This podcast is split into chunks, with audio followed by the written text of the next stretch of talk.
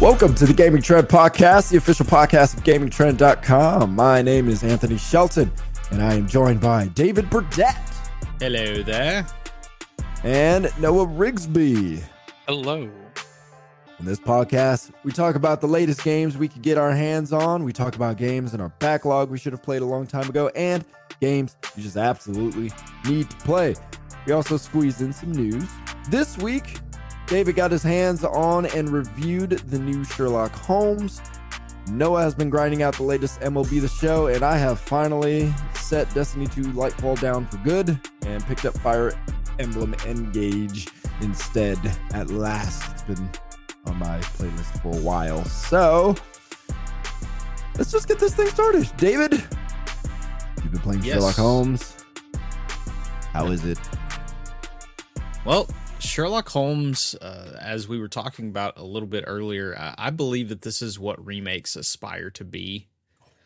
Uh, and I know that's a really uh, hot take on it, uh, especially we are in a day and age that you're we are getting some, I mean, stellar remakes this year. We've already gotten Dead Space remake. We've already gotten Resident Evil 4 remake. And I, I do think that those are in this category. So let me go ahead and just set the record straight of I don't think it's just Sherlock Holmes. There's a lot of them that are in here. But what I'm getting at with what makes Sherlock Holmes a bit unique is The Awakened is a remake, but it's also where Sherlock Holmes is going next. So to to kind of make a little more sense of this, in chapter one, they kind of restarted Sherlock Holmes, if that makes sense.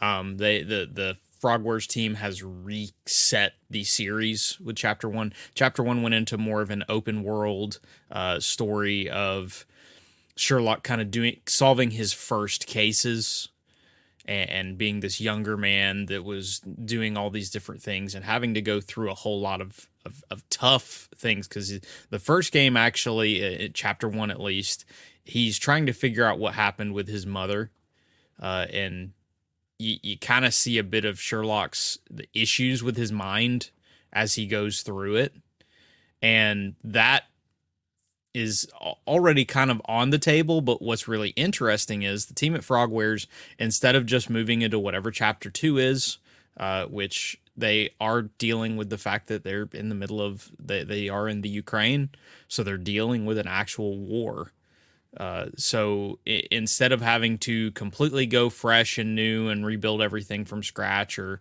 or just do some generic sequel using what they've built in chapter one and do something quickly, they went ahead and took a game from their past. Uh, the Awakened came out in about 2006. And in 2006, Sherlock Holmes games looked very different than they do now. a lot of games looked a lot different than they do now. What's cool about this is they went, they took the base story of the game and they said, okay, that's what we're going with. So what exists here, a lot of it is going to be familiar. Like this, uh, I actually did go back and watch some footage of the original game, uh, especially with like when I was talking about the comparisons of these particular scenes. And there's a lot of, that happens exactly the same because, of course, they're using the same story. Uh, even down to there's a moment where in this scene that we're watching, uh, there's a girl that's in a wheelchair and she starts yelling. Uh, that actually happens in the Awakened game back in 2006. So the coolest thing that they've done is they've taken this game and they've put chapter 1 Sherlock Holmes into it. So they've taken the story and sort of retrofitted it in to be a a I don't want to say 1.5 but it's kind of a 1.5 in the sense of this is where we're going in the next stories of Sherlock Holmes. So it, they're they're taking the Sherlock that is, uh, in my mind, Alex Jordan. He's the one who's the voice of Sherlock, who's done the performance. He is one of the best Sherlock Holmes performances that I've seen, uh, and that that is, that is throughout the different Sherlock Holmes. I'm not saying he is the best, but he's definitely in the top tier of them. So it's really cool that we're able to get his performance and his style of Sherlock Holmes in this, especially when the style of Sherlock Holmes that was in the 2006 game is very different. It's more the stuffy uh, one from the books is the easiest way to put put that original Sherlock Holmes. Whereas this one is there's a lot more personality to Sherlock, which part of that comes with the territory of they're able to inject a lot more personality into a video game now compared to 2006 um, especially with the way that they're able to develop the characters. So um, there's some dialogue going on. You want? To, can we take a moment to hear what he sounds like? Yeah, go right ahead. Uh, which Doctor Watson's talking right now, and it'll switch it over in a second. Second, he Sherlock is actually in a disguise, so you have he may sound a little it. different. Oh, do I have to unmute it? Okay. Yeah, I think you do. Yeah. Discuss. Yes, if you'd be so kind as to escort Doctor Watson to the guest room. It should switch over here in a second from Northwood Agency. How unexpected. Yeah, to be clear, this is not Sherlock Holmes talking. I would be happy to answer your question. We'll hear David's impersonation here in a few seconds. Room. Look, Professor, unless you got any clues as to the whereabouts of. Yeah, this scene right here is what actually I, is actually happens in the 2006 original. no one gets neglected in my I should yeah, just okay. Rewind it a little bit. Yeah, I should probably actually fast forward because he's talking in his disguise voice. Oh, okay. So let me see if I can get it forward to where Sherlock's going to be talking a little bit more. There we go. As as I click on things, he will start talking about them. Raw materials used to formulate medicine. It's very buttery smooth. Yes. Except love Jordan's performances. Like he he's very good at what he does. The final product, ready to cure madness or to push one deeper into its grasp. With this equipment, they can create any type of medication. Yeah, that's that definitely sounds like yeah what you would expect Sherlock Holmes to sound like. I guess it's kind of that you know um that picture perfect British type of yeah expectate expectation, you know. Well, and the cool thing is when you get into some conversations as well as the actual di- dialogue in in cutscenes and whatnot, it, it comes across even more so. And occasionally, what's what's interesting is at the beginning of this game. So the whole premise of this game is you are actually delving into what ends up being a cult. Like it, it actually is the the mytho that it's believers behind the Cthulhu myth, mythos. So there's and there's a lot going on, and because of Sherlock already having so many issues from before, with in chapter one, where you could kind of tell he, he, his mind was still not, he was still having issues from his past, from his childhood. You, you start it, Sherlock starts the game as a lot more of this confident, uh, almost.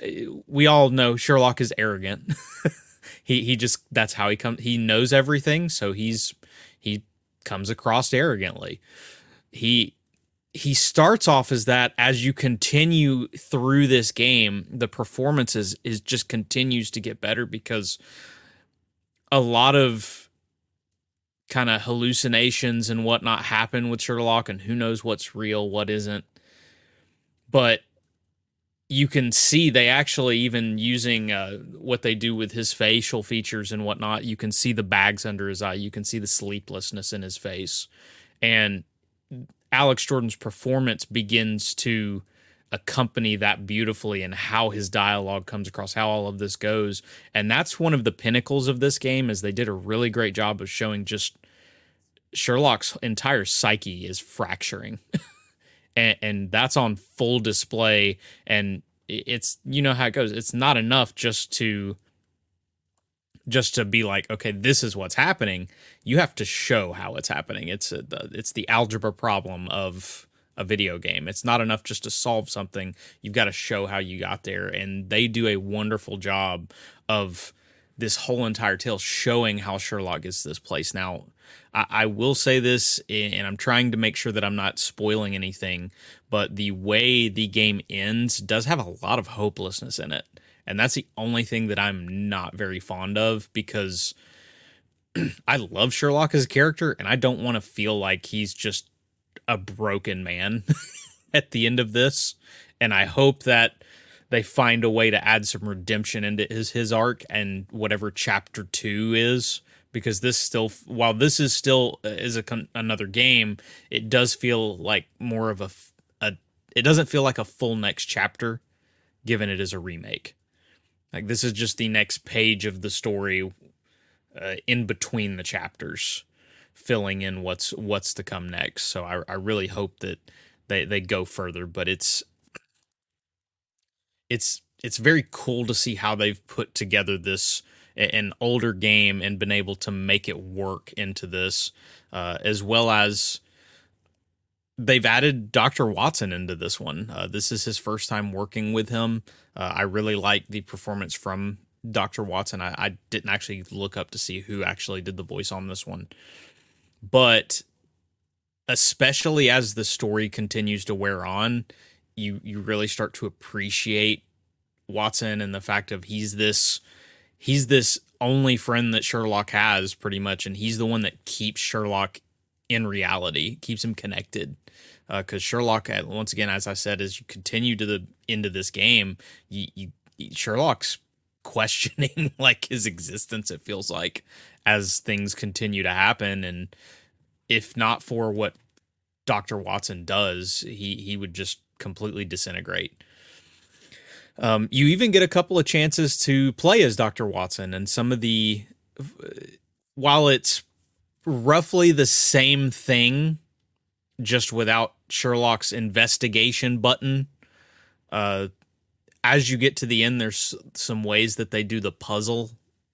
They do some puzzles and whatnot, and man, that is some of the best parts of the gameplay. And I really hope that they bring that over to chapter two because using both characters sim- in different moments during that second chapter ends up working really well and is a strength to to how they end the game. Uh, as you'll see in some of the gameplay that we're watching, uh, the gameplay is nothing that is too over the top. And if you've played chapter one, you know what's here. It, it's pretty much you go into a room and you try to click on anything that shows up to be clicked on. Uh, you're you're just trying to see what is what. Some things are just going to be you click on it and Sherlock makes a remark on it. Other things are going to draw you into an investigation scene where you're going to have to look in an area for specific things, and all of those things are meant to bring you to solving the larger puzzle as a whole. Which is, uh, it actually says it on the screen here that it's the, the Mind Palace. There's actually a place where the questions pop up of things you need to solve and then you have to take these pieces you've picked up through the levels and then choose which one fits answering your question. Uh, so I believe I don't believe it's this one specifically, but the it, you come up on a point where there is a actually this is it. You have to solve how to get past a guard uh, who or a who's keeping you from getting to the next block and then you go into your mind palace and you're looking through the things you've picked up. And i picked up some metal tubes and some syringes and stuff and i'm able to click on all those things and essentially make a, a blowgun which that doesn't happen very often as you actually creating something to use in the world. Uh, but here it's one of the ways that you solve this. So it, it it's a neat idea that that works really well in these games of having to once again, you, you're the detective. You're having to deduce how to move forward, and I like how they do that. I find it hysterical. They call that a palace. That looks nothing like a palace. It looks like a membrane with nerves sticking out of it, and then they stretch out to these ideas. yep. There's nothing palace like about that what I do find funny is I it took me a while to figure out some of this stuff at this point. Uh, that's why I keep clicking around on different things. oh, because yeah. I didn't understand exactly how everything was designed. That's something actually that uh, I mentioned in the review, and I actually mentioned it in my first review, is that these games do not handhold at all. Uh, that these are you're the detective, you figure it out. So eh, there's not a lot of I'm not going to say there's no tutorials, but there's not a lot of them. And if you don't take the time to look at like in the menu there's actually something that says how to play, if you don't pay attention to that, you're not going to know what some of these icons mean because they're not going to walk you through what they mean. Sure. Because with with each of these different things as you pick up new pieces of evidence or clues or whatnot, it, it actually once again it works its way through in your casebook. So you got to go into your casebook, look at these different pieces, and then for instance, like with one of the pieces of evidence with the casebook, I when I was looking at it, I suddenly realized, oh, I need to pin this as the main thing that I'm working on. And from there, with looking at it as the main thing I was working on, I noticed there was another icon on it beyond telling me that it was supposed to be pinned that was essentially saying that I needed to talk to people in the NPCs in my environment to get information. Uh, and, and essentially, I had to go to a a certain area. And in that area i had to talk to people. And that was i was able to find like this guy's shop specifically that was able to get information on where his shop was and then go there. Other times it'll show up like a, an, an eye and that's that you need to be looking in your environment for clues using the investigation um the investigation button to be able to find stuff so the the game is intuitive. It's that you have to pay attention and know what you're looking for. Uh, there, that includes even there was one scene that I was at, uh, a crime scene, and turns out I had to completely leave the crime scene and almost start trying to l- go out of the level in order to trigger the next thing. Uh, not this specifically, but one of the levels that I was doing, and man, it's like, sheesh. that there was nothing telling me that that was what I was supposed to do in the slightest. I just had to come to figure that out and kind of do it on accident. And there are some times that you you may kind of solve something on accident, but it really is up to you to be like, okay, have I clicked everything here? All right, maybe I need to go somewhere else. the the frogwares is they they don't handhold, and that might some might not appreciate that, some may not like that, but that's you know it's it's an investigation game. You're supposed to be trying to if they give you everything up front I, would like a hint some form of hint system but if they give you everything up front you're you're not going to get as much enjoyment out of the game. At that point it almost becomes a flip book. I agree. Um, and not every game can can do that yeah, exactly uh, not every game can get away with it. Um, one thing that is really good with this one, uh, they call this a semi-open world, not an open world like Cordona was in Chapter One. And most people would think, "Oh man, we got downgraded," but it is actually a pretty meaty game overall. Uh, I think I put about eight ten hours into it, which to me, I like games like that that I can just put that much time into and I'm done. Uh, not every game has to be 200 hours long. uh, this one also feels uh, there's very few things that feel like padding. Uh, there because there are a couple of side uh, missions that you can do in the open semi-open levels. Uh, there like the only one that was padding, so to speak, is sure they give you the option to go and find wanted posters around the town, and there are ten of them that Sherlock wants for his collection. That's really it. And I'll be honest, I went and did it just because I actually, it actually was fun looking for the wanted posters. like, if you do it occasionally, and I think I bring this up actually in the review, is if you put the right dosage of it in, it's okay. It's when every other thing, it's when I'm having to look for 200 feathers in Assassin's Creed. That's when I get frustrated like those are the issues. I gotta find ten posters. Okay, cool. Like this is nothing compared to some of these other games with collectibles. Uh, and it's one instance of it.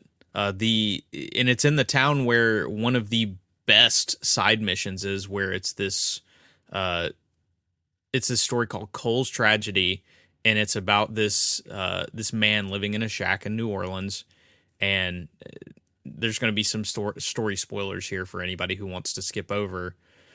uh, for this mission in particular, but he says that uh, there is a spirit essentially after him, and turns out he made some concoction tea kind of thing that somebody told him how to make, and they gave him the wrong ingredient, so he was hallucinating. Turns out it's because he bought it from his sister in law, who he had been involved in an incident with her husband, which was his brother, and his brother had gotten shot and killed. And so she intentionally had did that to him, not trying to kill him, per instance, not trying to do these things, but she felt like he deserved whatever he got out of it. And you go, you review the what actually happened uh, in, the situ- in the actual incident, and you don't solve a crime in it or anything like that. But you go back and you talk to him, and just say, "Look, there was nothing you could have done." and, it's this beautiful tale in the end of just remorse and how this this guy feels like he's responsible for his brother dying and how and Sherlock is just saying, "Look, you know, she'll never have a chance to forgive you if you're dead if you kill yourself." Because he he wa- almost wanted to die in that instance uh, with what was going on, and it's like I said, and it's it's just such a heart wrenching tale, and they do such a good job of personifying a lot of these characters, like a, a lot of the side these side little side things. Uh, you, you are, are, just really well written. Like you, you just in the the whole main story is well written, but when you get off the beaten path and get to talk, which they did the same thing in chapter one, but when you get to solve these side cases, like it's nice when I get a game that it's like, oh pretty much everything I'm doing in this game is enjoyable. I'm not hitting these moments like for for reference and there's not like a ton of trophies, but I got to the end of the game and I think there are 28 trophies. I have 25 of them. Like to be able to get the, all of these trophies is pretty cool cuz a lot of them are just choose certain things as you're going through and make certain choices and uh, some of them revolve around the side so it's like okay you made this stuff engaging so that i'm actually enjoying doing it to the point that i have almost every trophy. And i do plan on going back and getting the last technically it's the last two things i have to do because it'll trigger the platinum. But it's like oh that's awesome. Like all this stuff was so fun that i just kept doing all of it naturally. And not enough games naturally get you to do achievements. It's always I have to track this, I have to do this, I have to do that. This was oh, I'm just enjoying myself and I've managed to do all of this anyway. so, it's not necessarily perfect, but it's enjoyable and I think enjoyability is actually a lot higher on the list than perfection most of the time when it comes to video games because there's video games that can be perfect, but if I don't like playing them, Well, then they wouldn't matter. be perfect, would they? Yep. Mm-hmm. All right.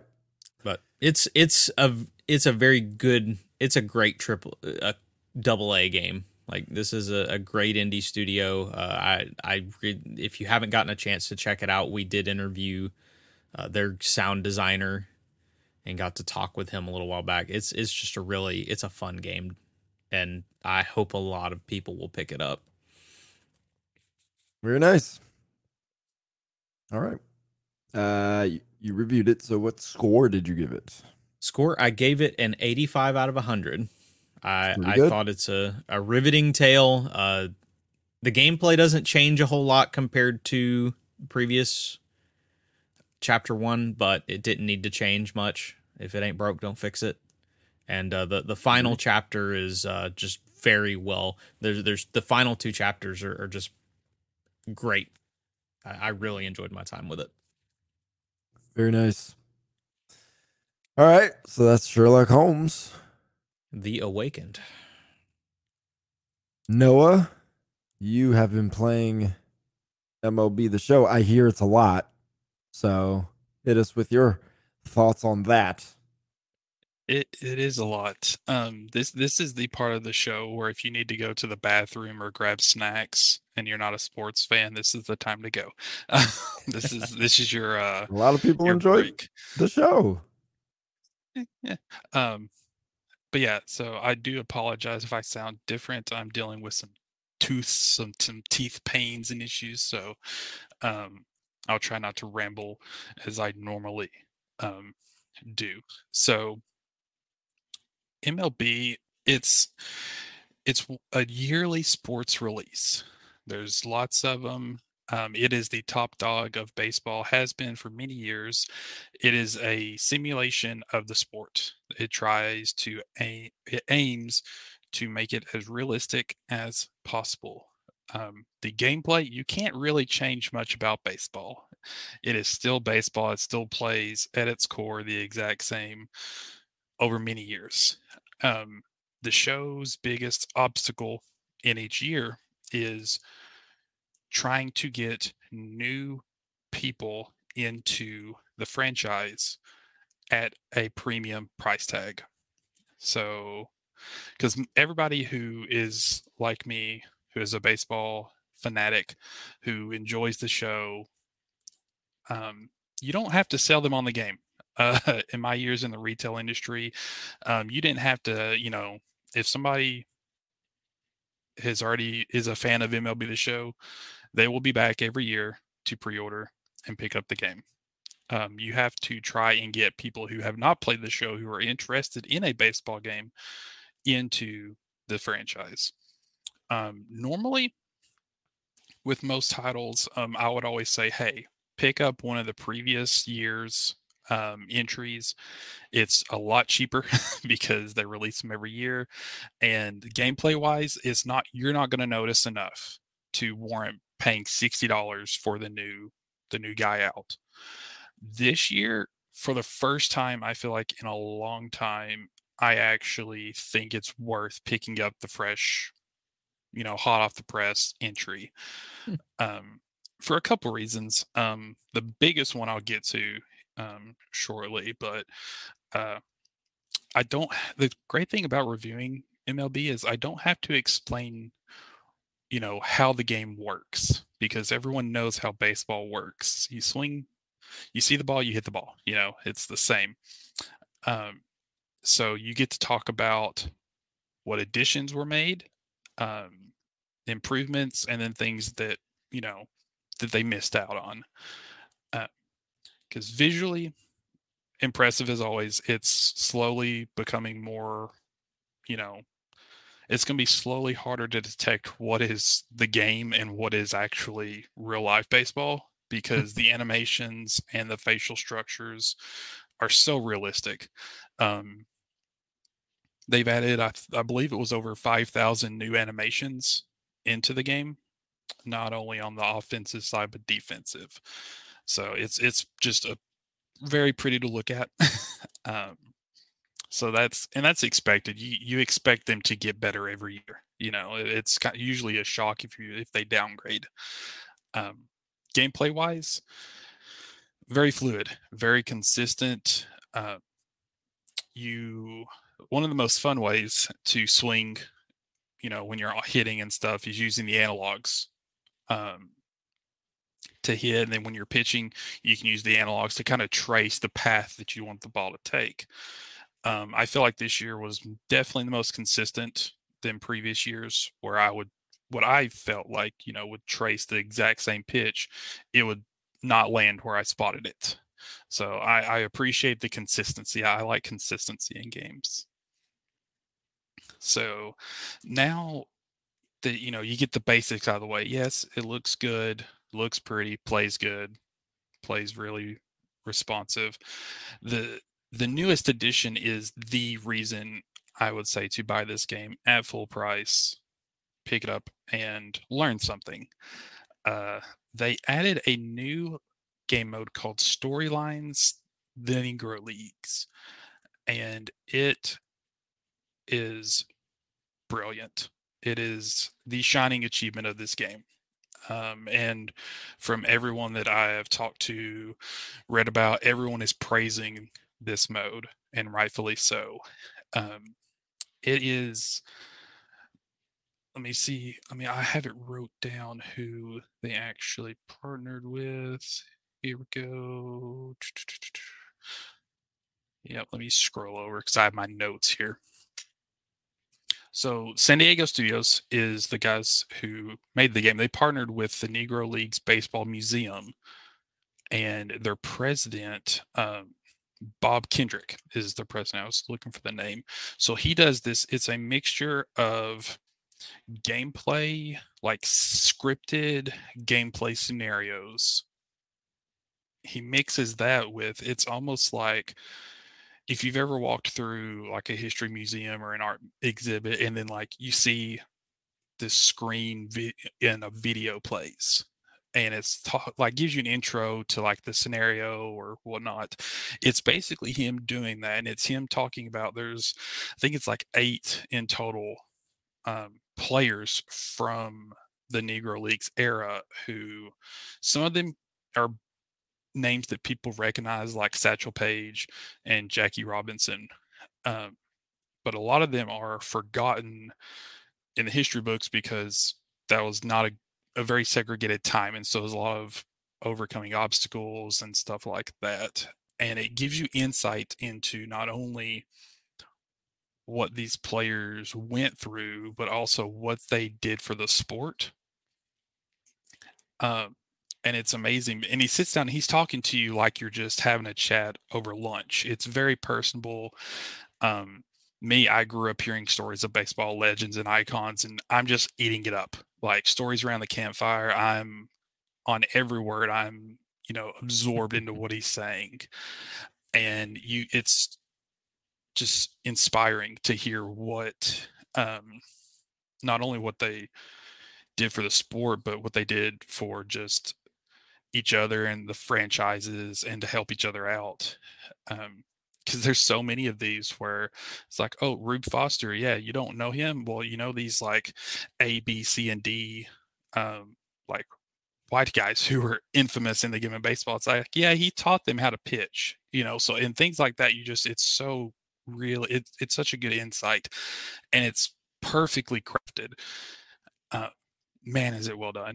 so the flow of it now that I can get off my little rant about it, the flow of it is he'll give like an intro and then you'll go into a simulated uh script like the situation or a story that he just told. So he would tell these like stories that you're like, there's no way that's true. He's like, no, it was it was true.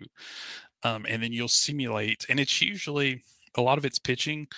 Um, so it's like, hey, you have to pitch this one inning, strike out two batters, don't give up a walk. And it's reminiscent of what he did in this specific moment of a game. Um, my favorite one to play was uh, it was with Satchel Paige, and he was playing against a batter who trash talked him a little bit. Said, you know, like we're gonna get, you know, we're gonna score some runs, we're gonna get a hit off you. We just we had a guy just got a hit off you, and and I can't tell it nearly as well as Bob did, but basically Satchel's told not only the infield but the outfield as well to come on in. And, you know, they took a couple steps in. He's like, no, no, no, come all the way in. And so he had his entire infield and outfield take a knee behind the pitcher's mound and he threw it was like three innings without giving up a hit or a run and so so that was his equi- that was his equivalent of six two six two six that was, two. That was his equivalent of you will not get another hit. So I think it was a little that, better than that. oh yeah, it it was. It's just so incredible. And then you know, you go through and it's like you have to pitch three innings, and the stuff, and it gives you their actual, um, I guess arsenal of pitches and it's simulated like they dress they you're literally pitching as Satchel Paige which is just a dream um and the stuff that you wield is nasty like i know it's a game but the stuff and it even is named for what the pitchers themselves name their pitches so it is the reason to pick it up. Um, you'll instantly become a fan of it. It's such a well done addition. And the good news is that was season one. They've talked in each, you know, of the coming entries of MLB, they're going to do new seasons. So hopefully in MLB 2024, with whoever's on the cover of it, we'll get season two with more, you know, untold stories and additions to the game. Um, so yeah, that is, man, it's such a, and it's hard to talk about it. It's you definitely have to see it and experience it, because once you do, you'll you'll become a big fan. Um, so that is that is the big. The show is on Game Pass, isn't it? It is. Yep, that's. Um, I I talked about it. it briefly in my review. That um, since going to Game Pass is helped the franchise so much in terms of growth because you're no longer on one specific platform. You have another Oh, yeah. fully. You know, it's so it's seeing a lot of success and growth. And yeah, you you know, if you want to drop 60 to support them, you know, go right ahead. I I would not stop you. But yeah, it's on Game Pass. Try it out. Um it's it's almost you don't have to like, oh, I need to play, you know, a couple exhibition games to unlock it. Like, oh no, you can just start it off and um you can put it on whatever difficulty. So it's it's a great, I guess, trek through history. So I'm gonna check that out. yeah it's i can't i can't talk about it enough um all the other modes for the most part are improved upon just slightly like everything's pretty good there's just nothing overhauled about it which they've got such a good formula you they're really just tweaking it at this point um they've added captain cards into diamond dynasty which once you which Diamond Dynasty, I guess I should explain that because if you don't, if you're not a MLB the Show guy, you have no clue. But it's basically you mix baseball card collecting with gameplay. So you collect these cards, and you'll have players that you can use on your team to either play against people online or the computer. They've added captain cards, which are notable players throughout the league that if you get them to a certain tier, your overall team gets stat boosts as like a flat team stat boost. That that was that was nice. Um, the other modes stayed the same. They're modes have been around forever. Franchise, you control your team. You know, road to the show is. This is where I get to go into the uh, the cons, the missteps. I talked about the high. I'll just briefly talk about the low.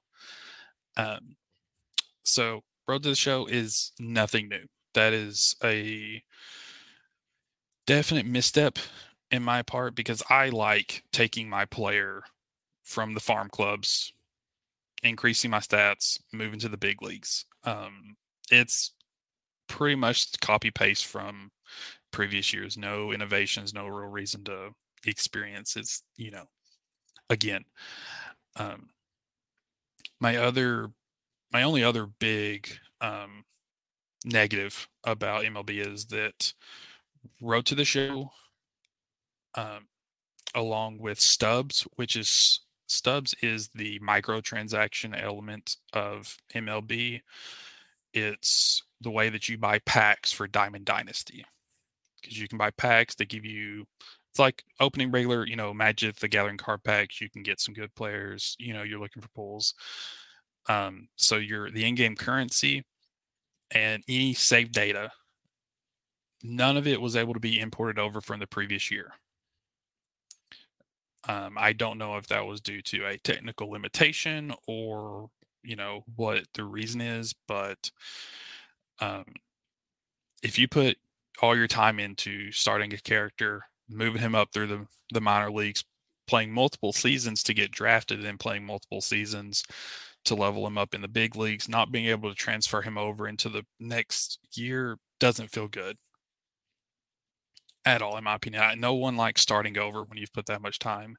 Uh, same with stubs and save data. So, you know, if you spent, if you had like a hundred dollars worth of stubs left over in MLB 22, it's not going to work in 23. So, you know, it's and especially if you play Diamond Dynasty, which is the most popular game mode. That that's not a good a good feeling. Um, but yeah, overall, if you're a baseball fan, I don't have to sell this game to you. you've already got it. You know, you're already playing it. Um, it's if you're not a baseball fan and you're wanting to try it out and see you know why we love this franchise so much. This is the year to just you know drop in say hello grab a hot dog you know all the fun stuff. So yeah overall a, a very very good baseball game. Nice. That's uh MLB the Show 24, right?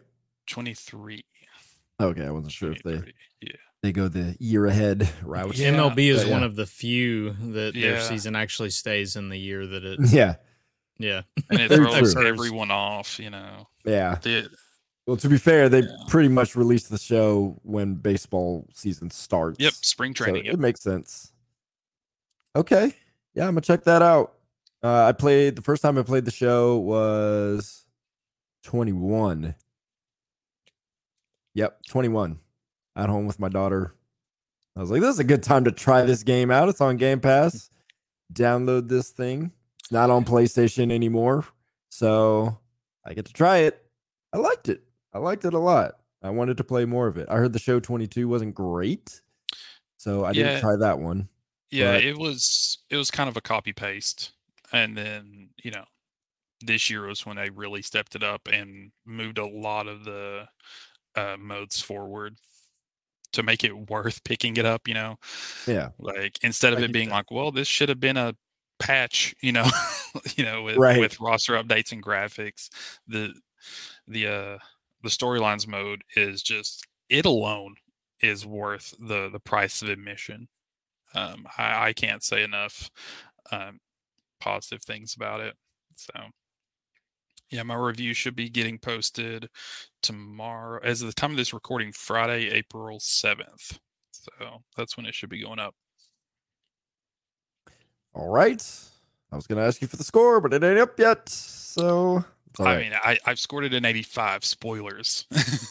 It's, uh, so so go it's read it now after It's you after going you after you It read the Sherlock be- review. Go read MLB. Yeah. if you Basically. need some uh some good uh you know going to sleep you know if you're if you can't quite fall asleep and you want some bedtime reading uh Hey. check out some baseball reviews Keep in keep in mind, baseball's on the upswing right now because they have made the pitch counts faster. i'm gonna that. throw So, up on podcast right now do not get me started on the full the pitch You don't like you don't you don't like that? I hate it i hate it so much Okay. Uh, my my jimmies will get rustled Ah, there already are. I can tell. they are Okay. Well, if you want a fast sport, go watch NASCAR or something where they drive fast. Like That's people not got very things fast. to do, man. This is a hundred. Na- NASCAR is not fast. NBA, if you want fast, NBA. NASCAR NBA or hockey. Yeah. NASCAR is so slow because But it's 500 baseball- laps, dude. baseball is not a fast sport; it's a mental game. If you think otherwise, lose my number. I'll bring that segment back for a minute. If you, we could debate that, and I think you would be pleasantly surprised by my arguments. Because baseball doesn't need to be that long. It does not. So it We'll leave sped the game we'll up like thirty minutes. that matters, man. Single guy with nothing You to guys do. worried about People the got pitch clock. lives. You you guys have- worried about the pitch clock left in the seventh inning anyway, so you already left thirty minutes before the game even ended. Let us enjoy our slow, boring game. we would have stayed for the whole thing if it would have ended 30 minutes earlier. we all know who's going to win anyways. It's it's probably going to be Houston again. So Quite possibly. Uh, all right. That's the show, though. Um, yeah, I'm, I'm gonna check that out. All right, so I don't know which one I should talk about first. I guess I'll I, I'll talk about Fire Emblem first.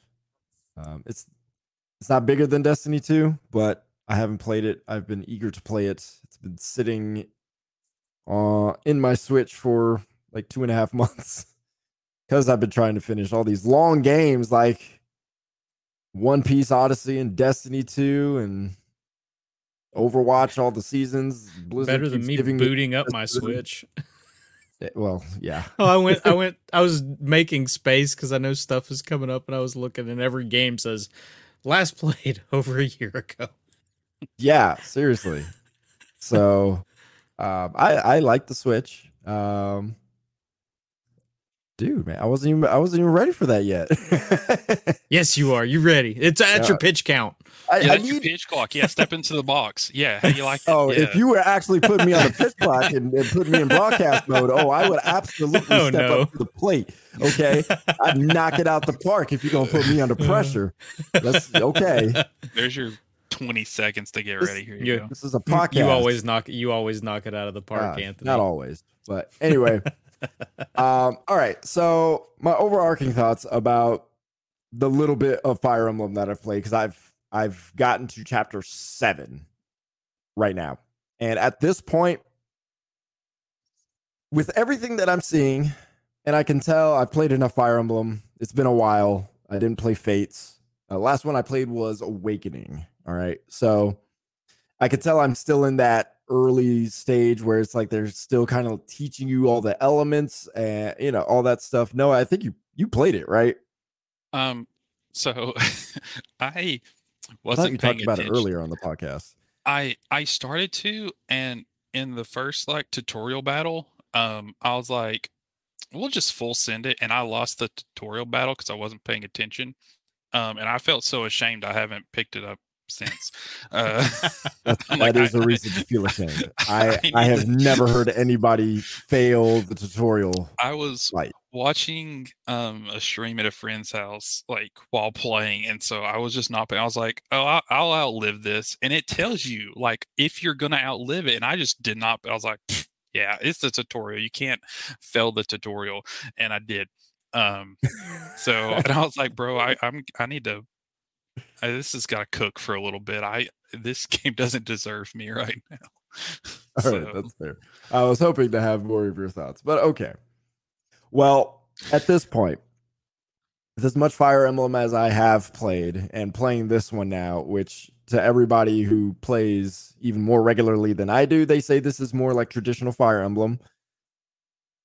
I'm not sure what it, what else Intelligent Systems can do with Fire Emblem after this game because there is so much in it that I I'm like, what else? What else can you do?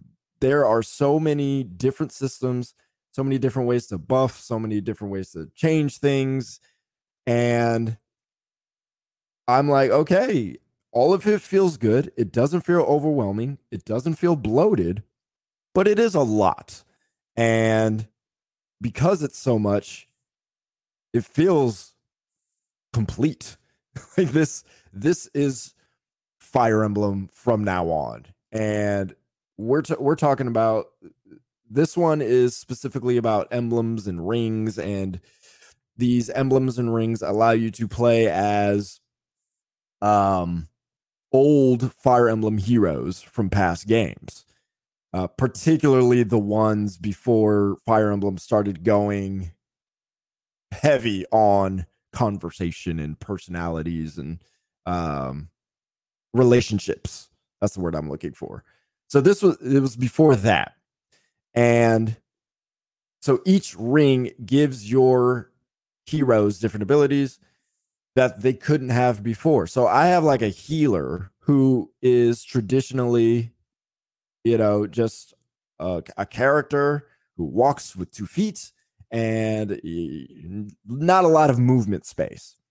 But I gave her a ring with a, a paladin, a cavalry, uh, who rides on horseback.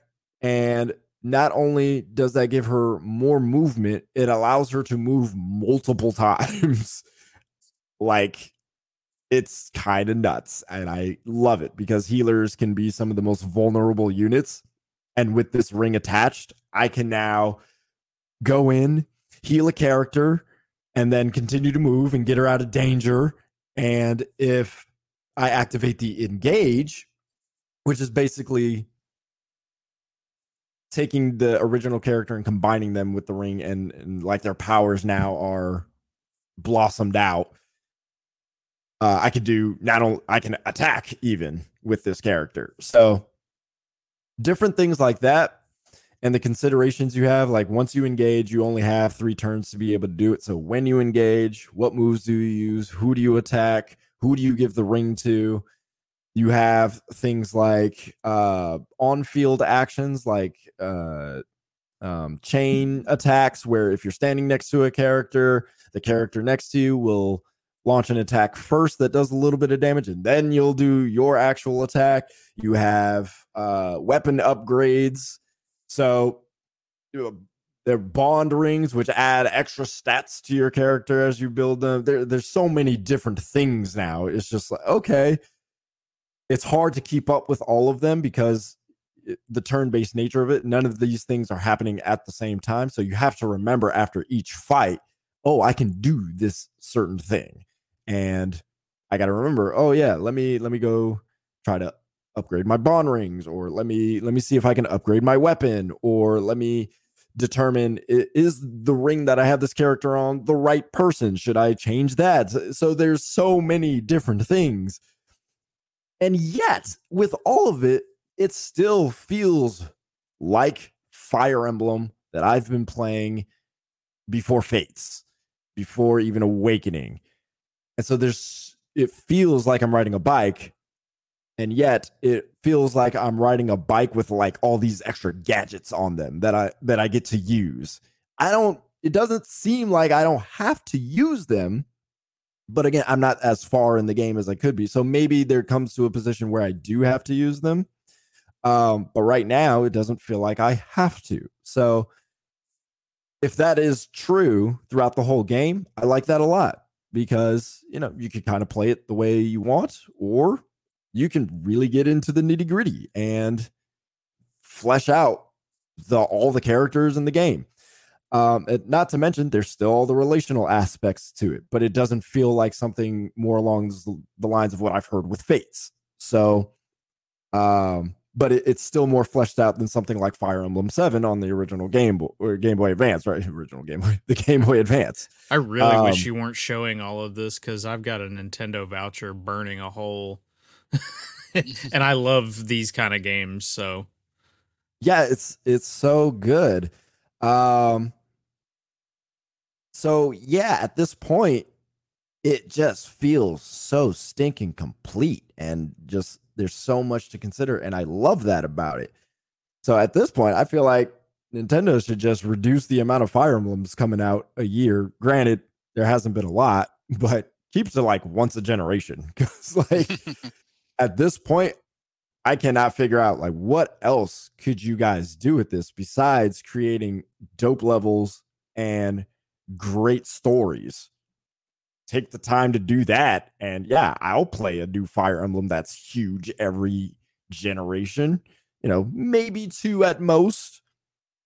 Right now, we only got what three houses and engage. So on the Switch, mm-hmm feels about right to me. Just leave it there. Engage is mm-hmm. great. Just don't even go any further. I know they're trying to, you know, they've tried to go the Pokemon route with Fire Emblem at times, but with Birthright and uh I forget what the the company Conquest. Conquest. Thank you. That I, mm, all right. I bought Conquest. I think that was mm. I, I mm. forgot I did that. I didn't finish that one, but I did play some of it. That one that one was pretty good. Uh, they from what also did. Played. They also did the Warriors series. Yeah, that's a spinoff though. Of, which they have the two of. Yeah, one's on the Wii U originally, I think, and then the other one was on the Switch. Yeah, so that both of them was, were actually available on the Switch, I believe, though. Now, now.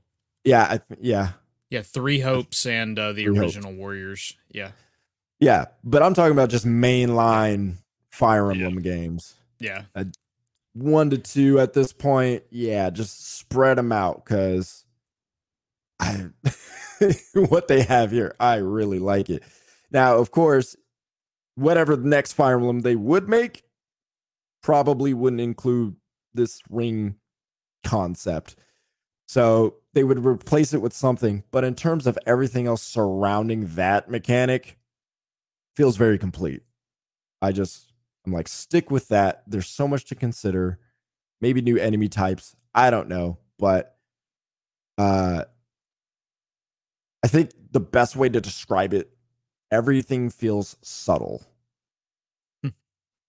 so I guess, yeah, it goes back to what I was saying. You can you can play it as Fire Emblem regular, how whatever generation you've been playing, or you can really engage in all the systems. um I and I will say, specifically speaking about the emblems, they don't they feel super powered, but not overpowered. So there are limitations to them. Again, you can only keep it going for three turns. And if you see in the upper right corner, there's these little circle glowing circles, or upper left corner, excuse me, little circles where if you put a character who has a ring in that circle, it'll recharge your ring. But clearly, they put it in places where it's not necessarily uh good opportunity for you. like you'll have to take a few more turns, maybe, possibly, to utilize them and get them, which could put you out of position, which could mean you miss out on something. Because I, I'm pretty sure there are levels in this game where if you complete it fast enough, you unlock certain things, whether that's an extra level or whatever the case may be. So they do a lot of risk reward stuff. Even I mean, in every single way, it's not just, uh, you know, you get to get powered up with this thing and just dominate everybody. And it's like, yeah, you kind of can for three turns, but once it's done, like where are you at? Are you in a good position? Are you out of position? You know, like there, you, you gotta, you really gotta think about when you activate these things. It's not just given to you. And I'm playing on classic, so I am very much trying to keep all my units alive. I am playing on normal mode just because it's been a while from me playing Fire Emblem, but uh yeah, I I can imagine if you play on harder or anything else, you're probably to have to use all the systems. Um which is fine. It's cuz again, it's not overwhelming. You just got to remember it's all there. so that that's just the tricky part. I remember you Noah bringing up the hero originally and I forgot what you thought about it.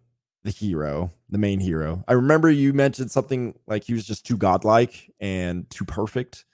I believe. Maybe that was you. Maybe that was somebody else. I I don't think that was me. I have slept since then though, so there's a good chance it might have been. Well, I was Um, gonna say that. So the dumbest thing about this Fire Emblem is the name. But in Yeah. terms of engage, So the the, the name David's never a engage. fan of that. Yeah, I remember when it got I'm not a announced. f- they was I'm just not like, a fan of "Come that name. yeah, it's not it's not the greatest Fire Emblem name, that's for sure. A- And that and that's more what it is. It's not a good Fire Emblem name. Yeah. Um But I I liked the main characters. Just I like the like red and blue color palettes that the game you know kind of themed with the main uh character. But I'm also the anime guy, so I love all of this animation style and character design. So I I'm fan.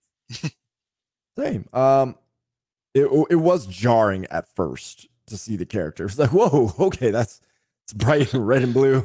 It's I mean, it's right got the red face. berry blueberry you know split. Yeah. Yeah. Um so I was like, all right, they they went for it on this one, but Uh, to it's fine. I to be fair though, um it, it kind of goes I not trying to call anime the you know a shtick or a, or a, a meme, but like you can always tell who the main character is because they have the most like outlandish hairstyle and hair color. So it's like you see him, you're like main character. Yep. it makes it very easy. You just line them up. yeah. Yep. Everybody Who's the main has character? everyone else has, like, a, a normal range of hair color, and then you have the guy with the half shiny blue and red, and you're like main character. That's it. so So I remember, I'm, maybe if I wasn't talking to you, I remember thinking, you know, the character, you know, uh, hearing the character is a little too perfect. He just knows what to do all the time, uh, things like that. Um, it feels very in line with other Fire Emblem heroes. They generally know what they want to do. They generally make good decisions. Um, I'm not sure why they don't get into more heroes who don't necessarily have an anti-hero feel to them, but uh, heroes that have more noticeable weaknesses other than I lack confidence, which is what this character has. They don't have confidence for some reason. Um, they are considered the divine dragon, and everybody worships the divine dragon. And you know, they're just so shocked that, oh my god, I get to meet the divine dragon. Oh my gosh, I get to fight with the divine Did dragon. you guys see that? It's the divine dragon. Yeah. Yeah. One of the the the mage's uh lines is something along the lines of uh oh my gosh the divine dragon chose me you know it's just like yeah man like we get we got to win Yeah. this fight so, and i need you to move to this position so you can throw a fireball at that guy. Appreciate it bro. So that the lack of confidence just seems like a weak way to show humanity of this really powerful character that everybody is like i guess learning that he's human but still making really good decisions after being asleep for a thousand years and doesn't really know what's going on and doesn't have the story about his mother and this war that he fought you know that she fought in a long time ago like he's missing a whole bunch of information but man he sure do, does know how to command an, an army. So you know it's just like Yeah. oh, uh, and, and has confidence issue. So you don't really get a sense of like why is he this way? Like he's been asleep for a thousand years but why is he waking up and is just like oh i can't i can't believe that you guys would follow me. You know it's like it's freaking divine dragon. Like you call Right, yourself yeah. i'm the, i'm the divine dragon. That's that's my name. Um so that's weird. But other than that the character's fine. I always harken back to Lyn in fire emblem 7 which was the first fire emblem uh, for the game boy advance. And you know she was a character who was coming from just a, a a town of nothing. And she was like i'm gonna be the person to to do the thing. I, I know how to wield a sword and i'm gonna save people because this land needs it. And she just could recruit everybody and knew what to do and made all the right decisions and all and it was fine. The the the stories of betrayal the stories of sadness and all that was surrounded with the other characters, which seems to be the way this Fire Emblem is going to go in. That's the direction.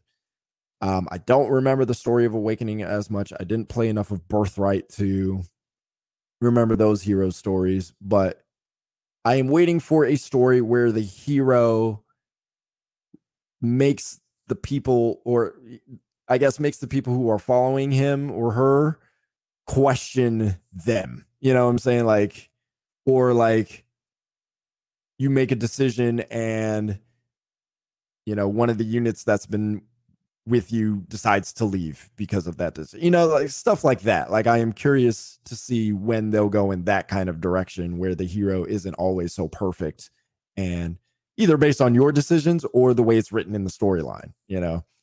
Um maybe maybe a story of a hero who's like who who has their own redemption arc where it's like yeah they're what their reasoning for fighting everybody is not a good reason but then it like becomes a good reason you know something like that i don't know they need more of that where the hero is kind of like hmm i don't know about this guy i don't know if i like this character you know type of thing so uh that would be interesting but so far i'm liking what i'm seeing I'm enjoying it. I'm gonna keep playing it. So that's Fire Emblem Engage. I got something quick about Destiny 2. I hmm. stopped playing Destiny 2 so I could play Fire Emblem Engage because I just can't take Lightfall anymore. I can't. I can't do it. That's I fair. cannot, under no circumstance, take Lightfall anymore. I didn't finish it, so I I admit I wonder at the very least if I am somewhat influenced by all the negativity that I've heard about the campaign in particular, because the the whole what is the veil thing really does bother me I am going through this campaign. I'm shooting stuff. It feels like Destiny. It doesn't feel fresh. It doesn't feel really brand new. Strand is cool. I like the Strand. That's fun. There's some interesting gameplay scenarios in the campaign that makes use of Strand that is interesting that you haven't been able to do traditionally in Destiny. But it still feels very Destiny if you know what I'm saying. Does that make sense? No, like you know, like it doesn't go so far out that it doesn't feel wildly different. Like even with the grappling, it doesn't feel Yeah. wildly different. the the grappling I think is the best one of the best parts of the strand kit.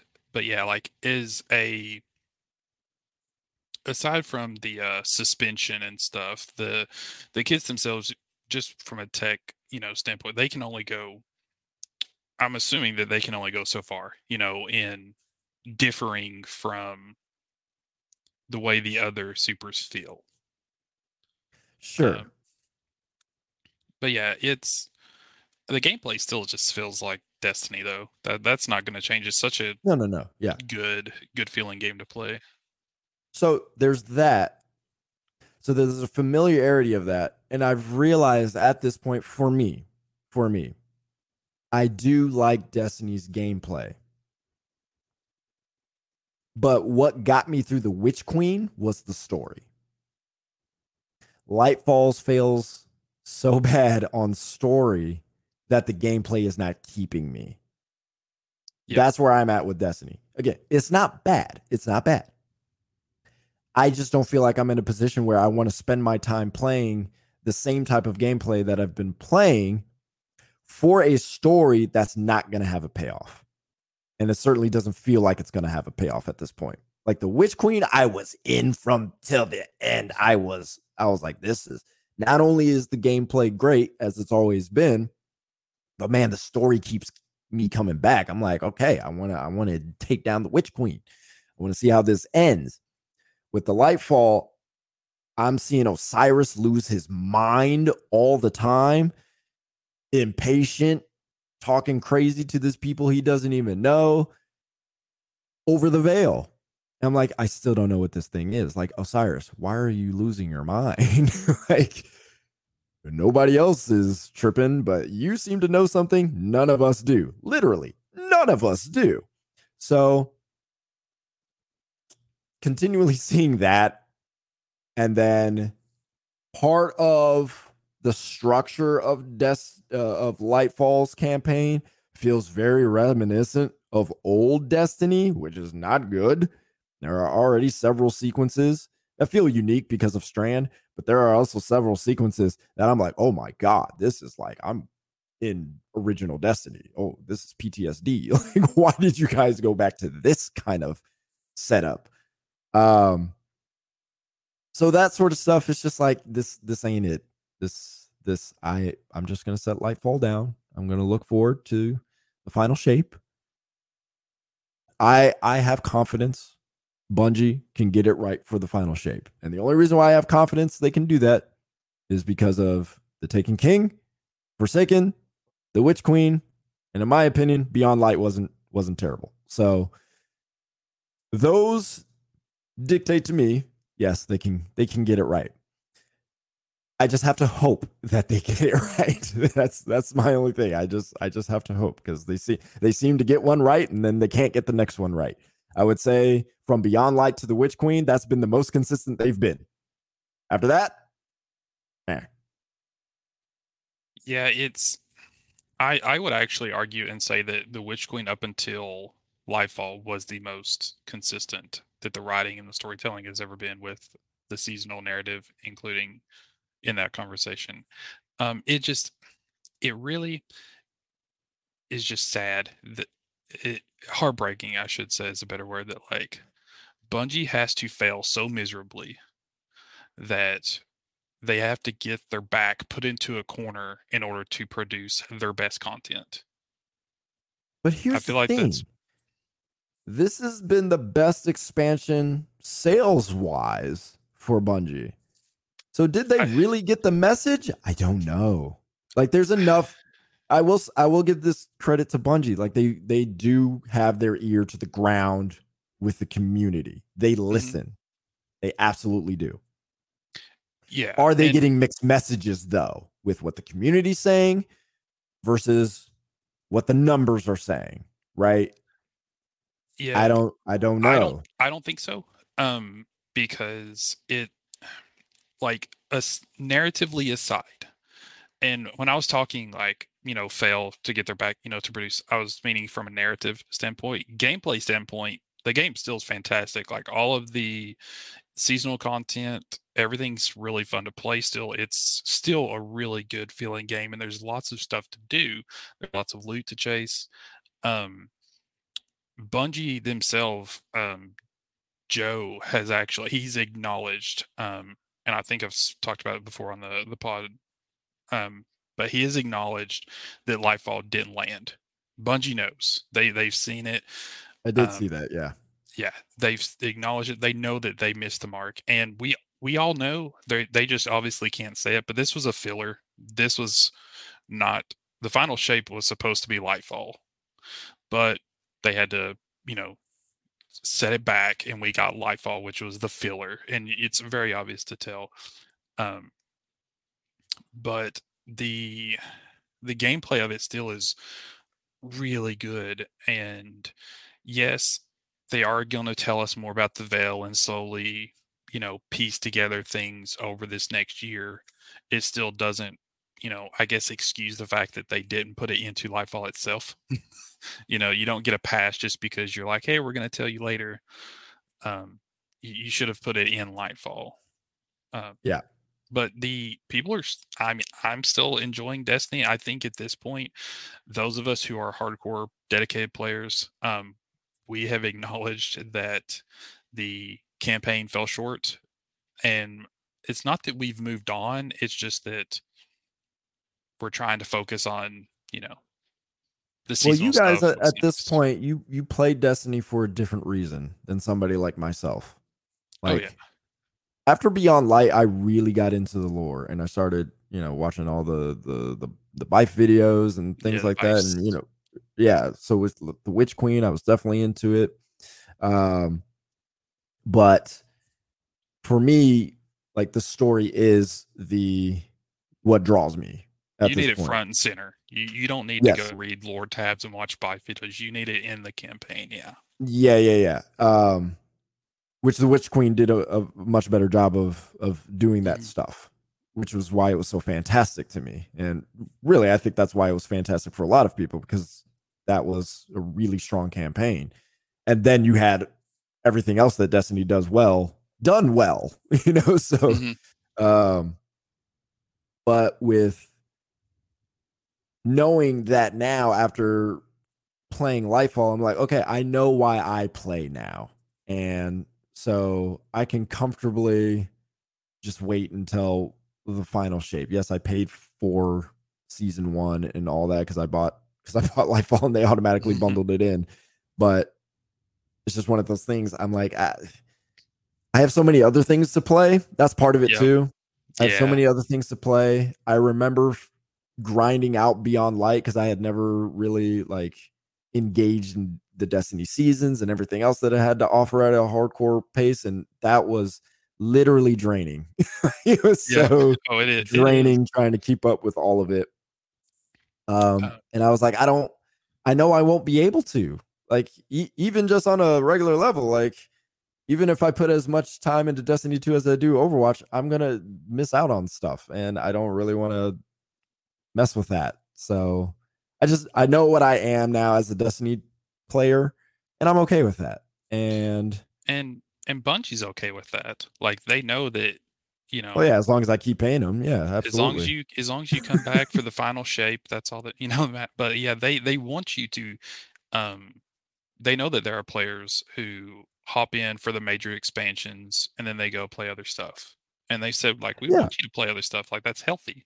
Um, like, don't be like the loot gremlins like Noah who you know grind the game consistently. Um, yeah, I I think you will. I'm I'm hopeful, and I've a lot of confidence that Bungie will nail the final shape. So I think don't let me down. That's all I'm asking. Don't let. Don't I'm not. I'm not confident, but I uh, I think they I- can. I'm confident that they can. I believe in them. I uh I do too. I just there's enough there's enough evidence to suggest it might not land as well as as we hope. as we hope, yeah, because they got like we talked about. They they have eight missions to wrap up this light and dark saga of Destiny Two. So that's that is a tall task ahead of them. Yeah. All right, so that's that's my feelings on Destiny 2 at this point. Yeah, we'll we'll see you in Lightfall or uh, Final Shape, I should say. I'll, Yeah, I'll yeah, be waiting. in final shape. I'll yeah. uh, I'll um, I'll hold a parking spot for you. You know. Yeah, appreciate it.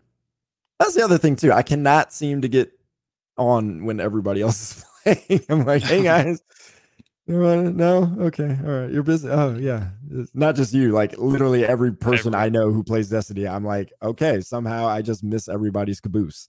Like I just cannot.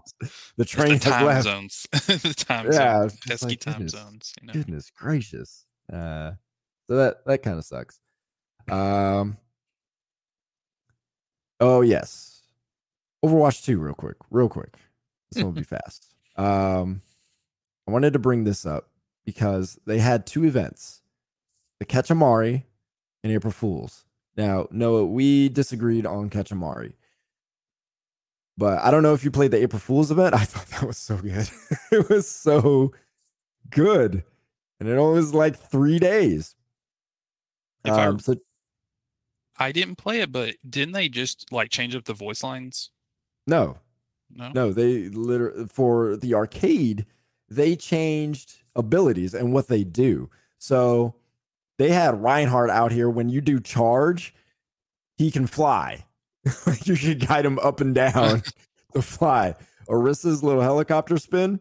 Not only did it go faster, but kind of similar thing. Like you could guide her around and just like fly up in the air a little bit. Uh, Ana could land headshots, like scoped or unscoped. Um, Jeez. Kiriko could teleport 350 meters to a target instead. and the cooldown was based that's on going how crazy. far. Huh? that sounds That's so much crazy. fun. Yeah, that sounds Yeah. really fun. Um, so the cooldown was based on how far you teleported away. So the closer, the shorter the cooldown was. Roadhog's hook shot was super long. Um, but what really made it funny was if you read the patch notes, like it played into all the wild and weird things that they were doing. And the patch notes were actually written pretty funny. Like they they actually did a good job of writing the patch notes and making it goofy. Um it was it was fun. And what was really weird um was it didn't feel unbalanced. It strangely worked. Like Winston Shield, he put it down and it would follow with him. Right. So like he just Yeah. be going around with his shield instead of just laying it down and just stay there. And you look at that and go, wait, why why isn't that actually how his shield works? like Yeah, it makes sense. it- Sounds like organized chaos. It did. It was absolutely organized chaos. And there were a lot of people who were like, no, some of these things should actually stay because it didn't feel like it was unbeatable. Even with mm-hmm. Ana, I didn't feel pressured all the time. Like I didn't feel like I was just out of my zone because all I get is headshots, right? So literally, if I'm not hitting headshots, I'm just playing Ana. But um, even with like Roadhog, well, yeah, you still don't need to be in front of them. Like, Yeah. like essentially, it's the same thing. You just have to be really far away, right? So like Winston with his shield following him. Yeah, he's a little harder to deal with, but he's still Winston, right? so like Yeah. that stuff all felt right. And it was just weird how they go this absurd thing. It all feels good. And I feel like Bu- uh, Bungie, uh, Blizzard needs to just lean into these kind of events more. Like Catch Amari, like it's a weird game. It's essentially kill confirmed, as we know, but it works. Like it takes the fundamentals of Overwatch and applies it in a way that requires all those fundamentals comp switching, co- compositions switching, all that stuff. And then, and it's kind of competitive. That's Overwatch. And then you got something that's absolutely absurd with this April Fool's event. And it's like, it works. Like this. Yeah. I, this is the identity of Overwatch. Have the competitive stuff that's like legit competitive that fits with Overwatch, and then just have absurd stuff on the other side for, for other people. make I'm it like, a perma perma mode. not even that. Like, I don't. It would be. It would have been great if they would have held it on at least a little longer instead of three or four days, whatever it was. But yeah, I don't think it needs to be a perma mode. Um, but lean more into that with these different events. Like, get absolutely stupid with it. like, because that's Get what it was. It was crazy. Yeah. absolutely stupid, and it worked. And I feel like that's that's where Blizzard needs to go with Overwatch. It either has to be competitive, like the game is, that you know, and they don't lean into that because they're afraid to, or just absolutely absurd, like they were with the April Fool's event, and it worked, even though they might have been a little concerned about how it was received, but it was received really well because it was just that extreme, which great. So that's I don't know. I thought I thought that was great, and I personally I like Ketchamari. I like the April Fool's event. I want them to do more stuff like that. Add more fun into the game. Yeah, The craziness. but that's the thing. Lean into either one. Like it's a competitive game, so create stuff that leans into that, and and create patches and all that that lean into that. And then for those who don't care about that, you can have your vanilla, you know, quick play Overwatch. That's fine. But then arcade, just absurd, just absolutely bonkers stuff that just doesn't make sense, but it works because it's just so absurd. He wants you to skip one through nine and go straight to ten. That's that's what he wants. Absolutely. Um, all right. David, Wake up. you got some news for Wake us? up. Yeah, a fun little one. Uh, there's apparently a new Sony patent that shows a controller that can change temperature. Um, that was interesting. about that. yeah, apparently, uh, it would be just, I guess, part of the whole DualSense idea of it would like hotter, colder, or whatnot. Like if you enter a volcano, you could feel it. If you walk through the snow, you could feel it or whatnot. I, I will settle for a for better battery life. That is what I will settle for. Uh, before you make those, you, we need to invest in a much better battery. I don't need to feel the heat of uh, the fire of the Molotov cocktail. I just need for my controller to last, uh, and that will most assuredly kill the battery in my controller. um, on to the the real news. Uh, we didn't get to talk about a couple of things last week that were big things, and especially considering this is actually still going on right now, and I knew that Anthony would have a lot to say on it. Uh, MultiVersus. It was announced last week uh, that the game was going to be going offline, and now it has been pulled completely from digital storefronts. I believe that you can play it until, if I'm not mistaken, June, sometime in June for now. Uh, but as soon as June rolls around, it's going completely offline for at least six months, uh, possibly longer. Yeah. You got a question for me? What are my thoughts? A, what are what are your thoughts on this? Because I mean, I I've I've got a couple, and we probably match up a bit on some of this. Well, let me hear yours first. Well, I mean, number one, this game is dead. Like you're you're literally killing your game doing this. Uh, people aren't just gonna sit back and be like, okay, cool, I'll see you in you know eight months.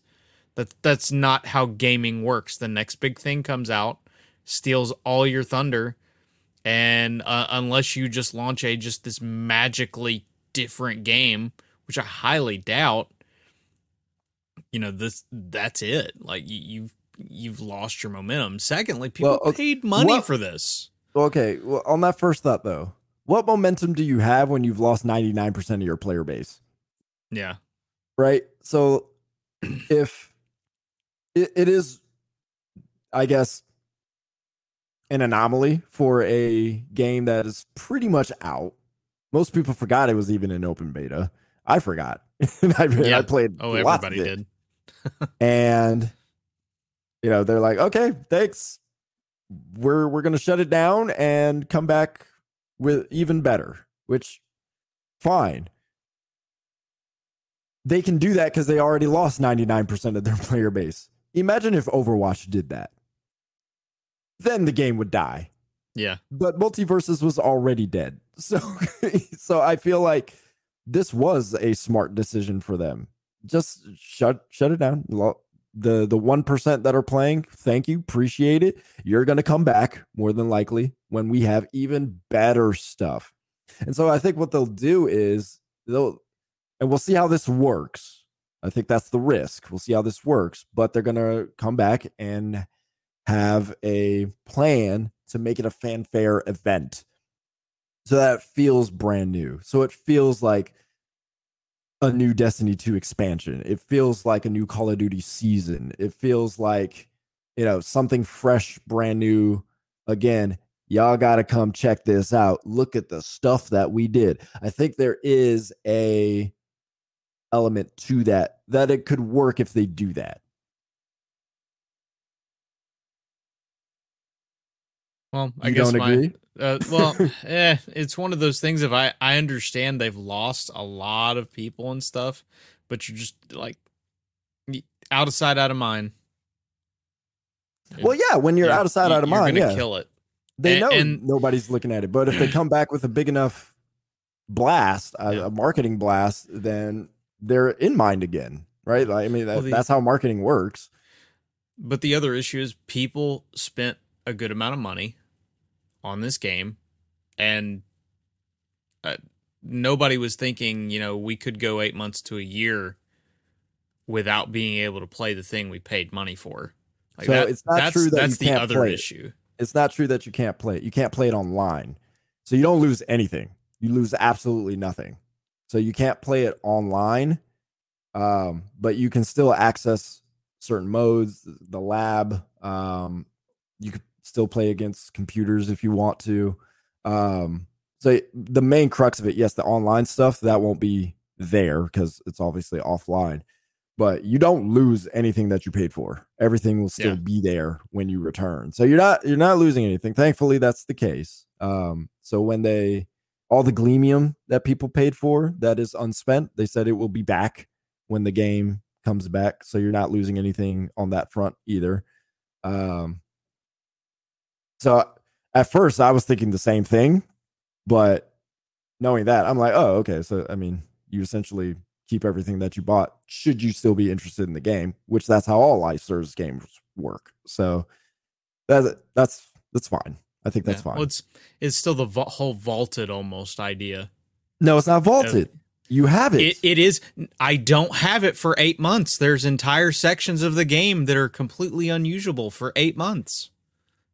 Yeah, if the not, game ever comes, if they don't just decide to sunset this entire game at the end of it, I mean, there's no that's the guarantee. There's no guarantee No. this thing comes back. there- We know what live service is. You're right. Yes, but it's not vaulted in the same way you are referencing Destiny 2. Like It's vaulted. There's an entire gameplay that I can't do. I can't spend any of the credits that I have purchased. okay. And there's a chance that I may never get to spend those credits. Okay. Yeah. I mean, It's once again, it's consu- the consumer's money. Like you vaulted the opportunities for me to be able to use it. that that is that is assuming with the idea that Warner Brothers is going to say no, kill it. I don't think that's the case. They're saying January. I don't. There's still a based chance. on what we've seen, yes, there's a chance. What do you think the percentage is? I think it's 50-50 to be honest with you. 50 50 50. You think it's 50 50? This man Uh, Warner 50-50. Warner Brothers Warner Brothers killed a Batgirl movie that they'd already sunk almost a hundred thousand dollars into. They're not looking to spend more money on things right now. Uh, they're not looking to spend more money on something that lost 99% of its player base. But if you can have the pitch to Warner Brothers that we had a great start, we know people will pay into the things that we have. All we need is content. Give us some time to build some content. Build, give us a little time to build a pipeline. If I'm Warner Brothers and I saw all that money that came in, yeah, I'm uh, fine. Sure, yes, you go ahead. This is your last chance. But here, I don't. I don't think Warner has the money for second chances. What do you mean they don't have the money? They already made a whole bunch of money off of MultiVersus. Oh, that they probably already spent. Maybe, maybe not. We don't know that. I would say it's a 20% chance this game does not come back, but I feel like it could be even lower than that. I just don't think it's vaulted in the same way. I mean, I can't access ha- at least half of the game, if not more, for six months. Yes, correct. I, I would not be I would not be happy uh, as a as someone who paid money to suddenly okay. not be able to use it. But that's how that's that's all live service games. Like that's this one is what what live service game have we had that just shut itself off completely for six months? Again, this is unprecedented. We have not okay. had this before. Okay. but if any live service shuts down, you lose everything. That's yeah. how they all that's that's the point I'm saying. That's how they all work. So you always run the risk of any of your money being spent. That's how this goes. If you don't go into a live service understanding that that's a you problem, that's not a them problem. So in this case, they're saying, we're coming back. Everything that you've bought, it's going to be there. All the Gleamium that you've bought, it will be there. We're coming back. Any did Knockout City say we're coming back? Nope. Rumbleverse tried to imply they're coming back. They're not. And even if they do, it's going to be a completely different game, right? These other live service games that have shut down, they're like, no, we're done. MultiVersus is saying, no, we're coming back. We have a, this is what we're doing. And it was technically an open beta. So they kind of did have an out with that. so that's fine on them. I I don't see I don't see a reason why it doesn't come back. It was successful. Yep. The reason why they lost 99% of the player base, which I think is weird because the player, you know, but this is how live services are. It's because of content and lack of other modes and things like that. So if that's if that's the feedback that they got, all right, we gonna shut down. We already lost 99% of y'all. we put this stuff back in. We give you guys what you want, more stuff, more whatever and whatnot. All right. Then you you come back. I just how do how do you not come back if that's what the people want? Okay, shut it down. Vaulted. Is vaulted, man. Is vaulted. Destiny I come 2. back and my man's dropping vaulted references, and I was like, I should have got popcorn on my track. Like, was, uh, everybody keeps trying to follow this Fortnite model of being completely in beta for forever. And then selling people stuff in beta. So that you got I mean, the out it, it's like the it's like the trainee badge that you you definitely not a trainee anymore but you like but I'm a trainee. Didn't didn't didn't Steam start all that first with some of the early access stuff or whatever they called it before? It early, early access, access and beta are two completely different things, though. To who? Noah, we understand that. We understand oh, yeah. that. well, I mean, I just answer the question. I know, I know, but I'm saying to who? You know, you got these regular people out here. They get a they get a chance at Diablo Four open beta. That's early access to them. there really is no difference. That, yeah, cool. It's just where it's at in development, and how and what kind of money you can put into it. Yeah. That's why I would uh, early access tag would have made sense, but they got the beta tag in there so they can shut it. They can vault it for six months. Move on. Okay. Wordplay. Vaulted. Uh, the other big news that we had Vaulted out of last implies week. It's not coming back. That's the problem I have with it. The- That's the, the- problem I have with Vaulted. The other news I was we trying to had. figure out what it, what it bothered me is because it Last implies week. it's not coming back. We know Bungie ain't bringing might back not. the Vaulted stuff. It might not. No, re- no, The, the other the other different. news, the big news we had last week is that E3 is vaulted. Cuz God knows that thing ain't coming back. Yeah, I don't care it. how many times they say we're we're trying to figure it out. We're trying to do all this. We're trying to do all that. We're going to come back stronger. No, you're not. this was your comeback stronger. This was the opportunity. Uh, it's not that the industry. It's not that consumers don't want E3 in the sense of the idea of it. It's that they don't want the version of it that's being presented. So somebody's going to have to figure out what the vision is. is. the developers and When I'm on. I'm saying on both side on both sides of it. 'Cause I like, feel like I it's more feel like- developers and publishers who don't Yeah, which I was at 2017 and I knew that the industry people were not thrilled already with how things were starting to go like where they had started selling tickets to the expo and such because suddenly the industry was having to figure out how to uh incorporate 10,000 fans into their presentations and stuff. And you know when you're used to pitching to industry press all that kind of stuff you don't want to have to uh, at least to me i guess you could kind of use the term babysit. You're not looking to babysit in those moments and that was what was happening. You're not wanting to give away your cool your your freebies to people who may or may not even touch your game.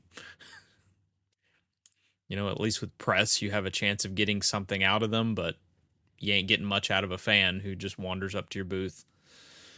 But yeah, E3 is uh, it doesn't matter who says that they're trying to come back. Like it's done, and it's it's sad to see things kind of continue to end up this way. But like this this has to be the nail in the coffin for it.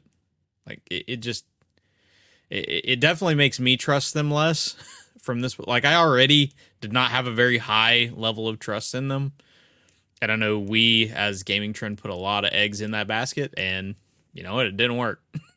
Who who is them though for you? Is it the ESA or it's, E- ReedPop it's or well, it's ESA for sure. It's ESA completely on this. I think ReedPop tried. Uh, I think the ESA just said, "Hey, do something for us," and ReedPop wasn't sure exactly what that was. I I think there was a, as per usual, ESA didn't communicate. So ReedPop was sitting there trying to figure out what E3 was supposed to be, and they didn't have a lot of time to do it. So ReedPop was stuck trying to be like, well, I don't think they want it to be PAX. and they're like, and we got to figure out how to make it E3. And then ESA was like, okay, we just want E3 and we want you to get this much money out of people for it. And as soon as people started seeing the zeros, it was like, well, we ain't going to be at E3. yeah. Uh, I I mean I know that uh, Keighley's uh, Summer Games Fest it, it's it is expensive. It's not cheap. Like he he's not just going to people and asking for goodwill and he'll throw a trailer up. No, he's he's charging pretty good amount of money, but he can when he has that many eyes on his showcases because the Game Awards and Opening Night Live and his Summer Games Fest things have proven to be popular and he gets an audience. ESA's just lost that audience. So they would rather put money. We had a very interesting discussion about if you can spend a little bit less and go somewhere else, you're going to do that. If you're getting the audience that you want. The the problem is is for what money the ESA was probably asking, they nobody was getting the audience they were wanting. It was not worth the amount of money even if all the big players were gone, which is that's pretty sad. Like you weren't competing with Nintendo or Xbox or Sony at these things, and it still wasn't worth the cost. I mean that that kind of tells you how badly this thing is being run, or at least how badly this thing is being overseen by the ESA because I'm not I'm not going to blame all of ReedPop on it. They they were just given a tough assignment and that it was going to be hard. It, they pretty much showed up to class and had a pop quiz. so I, I have a hard time blaming them for it. I, I don't I don't know if I agree with the it's a it's a problem of audience because I think as we have seen there there is a hunger for E3. It's there. The problem is is how do you convince the developers and publishers that it's worth it? That I think is where the ESA can't figure it out. So they gave ReedPop the the keys to the car and we're also being the backseat driver is what it feels like. So they gave ReedPop the keys to the car. They're backseat driving. And we we saw that in a quote from ReedPop saying that they wanted to, you know, they were working with the investors and the ESA and other partners and things like that to try to make E3 work. And I knew at that point, this was mm, what is this? This is mm, April now. So that was sometime last year. I was like, oh yeah, mm, this if the ESA has any say in this, this is not going to go well. So I'm looking at this. I'm like, all right. There was a article on gamesindustry.biz. I think it was by Christopher Dring. Yeah. He's In done a lot of their write ups. He was actually a part of the committee who was trying to help put it on. Yeah. He said a lot of the people who were listening to the pitch from ReedPop liked it. And so they were on board. But it became uh inflation. Um it became uh what was the other thing? It was uh, the look of having an extravagant event during these times. It was we don't have stuff ready.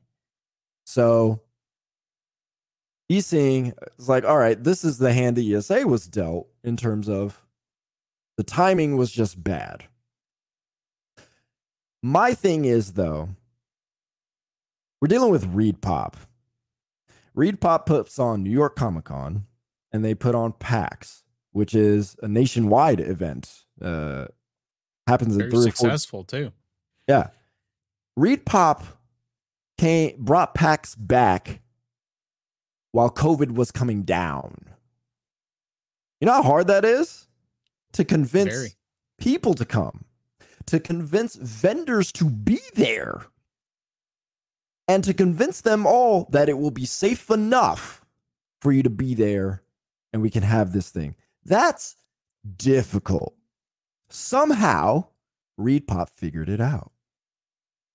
But you're telling me ReedPop couldn't figure out how to put on E3 without the same issues of COVID and other problems. Because don't forget, all the COVID stuff did create a bad economy. And yet, they still got people there. People were spending money. People were flying out there, booking hotels.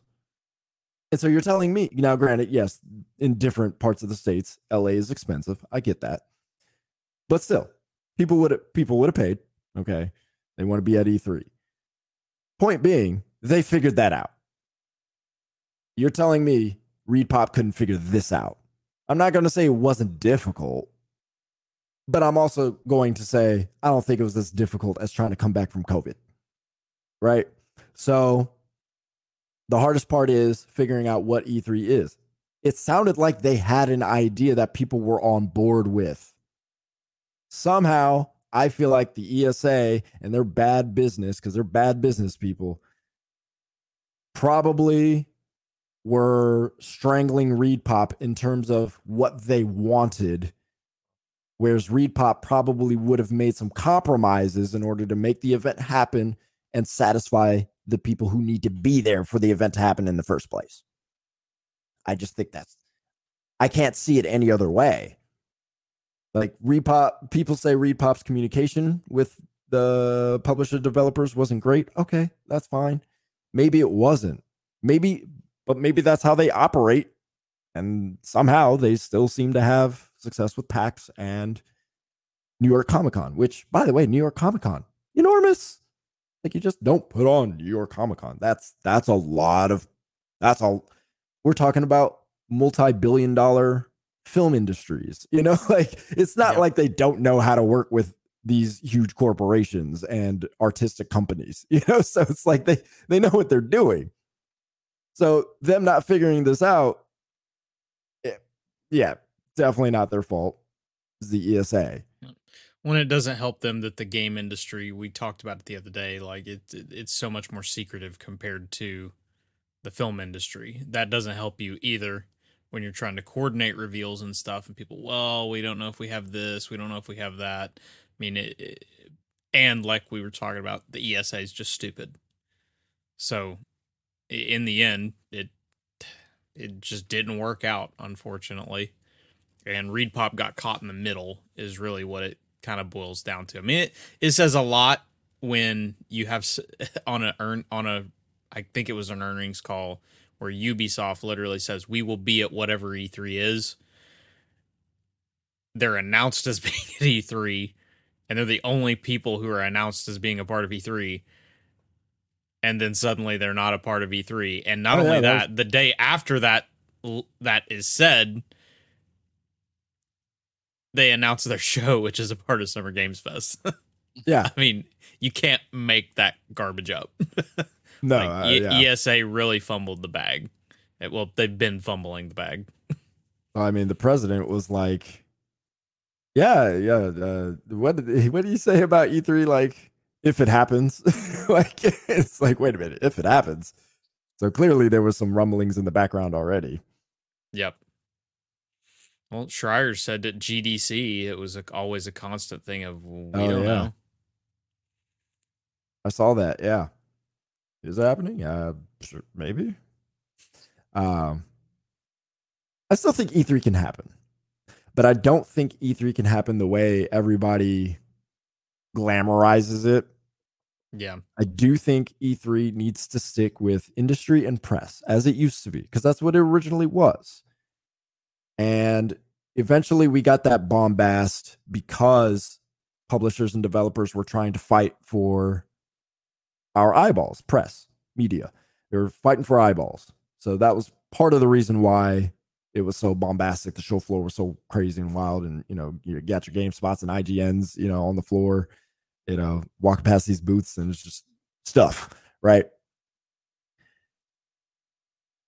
I think it just needs to go back media only, industry only. But you do it in such a way where instead of having to fight for um eyeballs and, you know, press writing about you and all that, it's guaranteed. Like you're paying for the the I won't say the access, um, but the guaranteed marketing. Like Yep. E3 the, the right the right eyeballs. Right. the- yes. So yes, you got your GameSpots there. You got your IGNs there. You got all Your the gaming outlets like- trends. your yes, your gaming trends, like the outlets that will absolutely cover stuff. You will be guaranteed coverage. You don't have to fight for it. You don't have to work for it. You're on the show floor. You're having interviews with GameSpot, with IGN, with Gaming Trend, with Poly, whoever, like whoever's there. You're guaranteed access. Now, yes, that means that's work for you, you know, but free exposure free in the sense of you're paying for it, but it's the biggest event of the year. Yes, you could put on your own live stream thing, but there's there's still something nice about this one segment week, 3 days, whatever it is. That's that's the the point. It's this one segment of time where it's just wall to wall video games and everybody's got their eyeballs to the screen waiting to see what kind of stuff is going to come out. Like that is the appeal.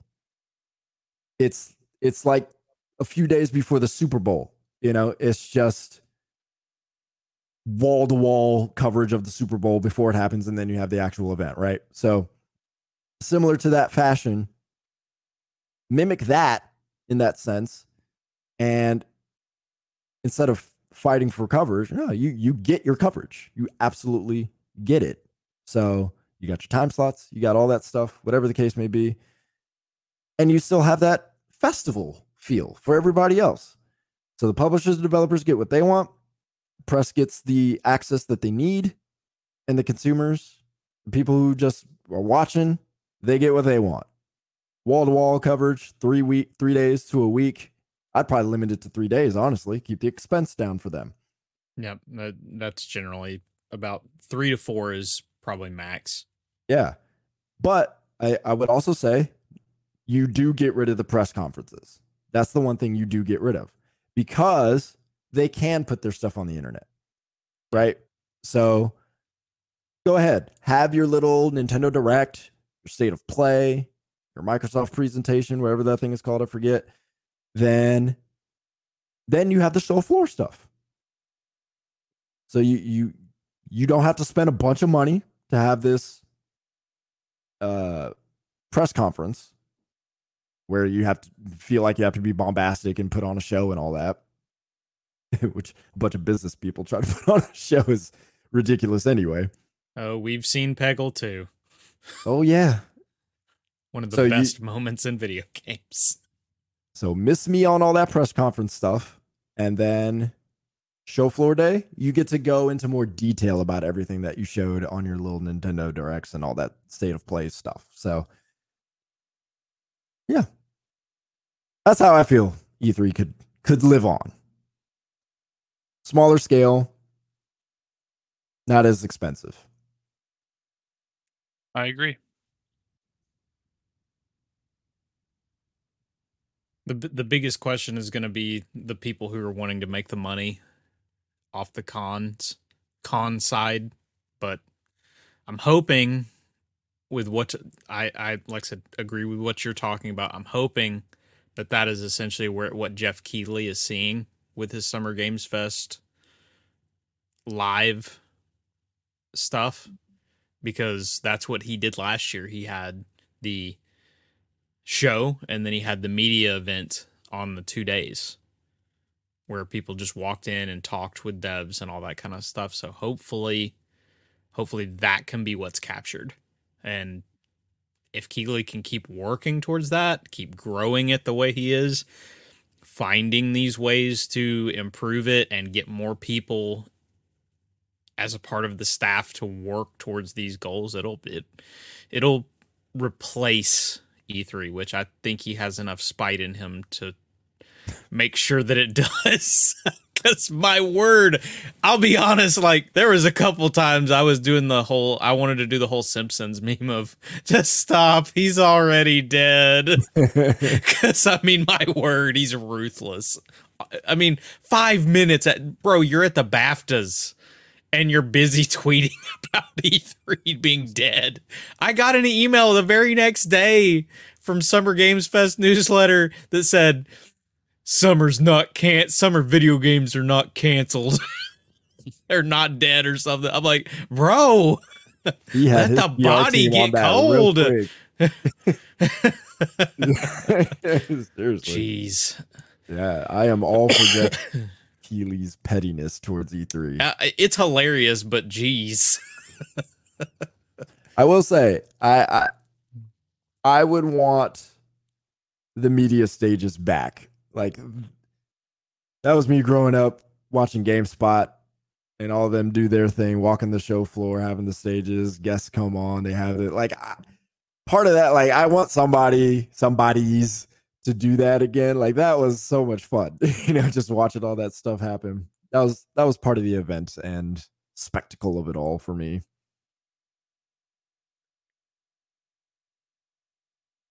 Anything But else? yeah, that's that's the big stuff. Noah, you, you had nothing to say about E E3?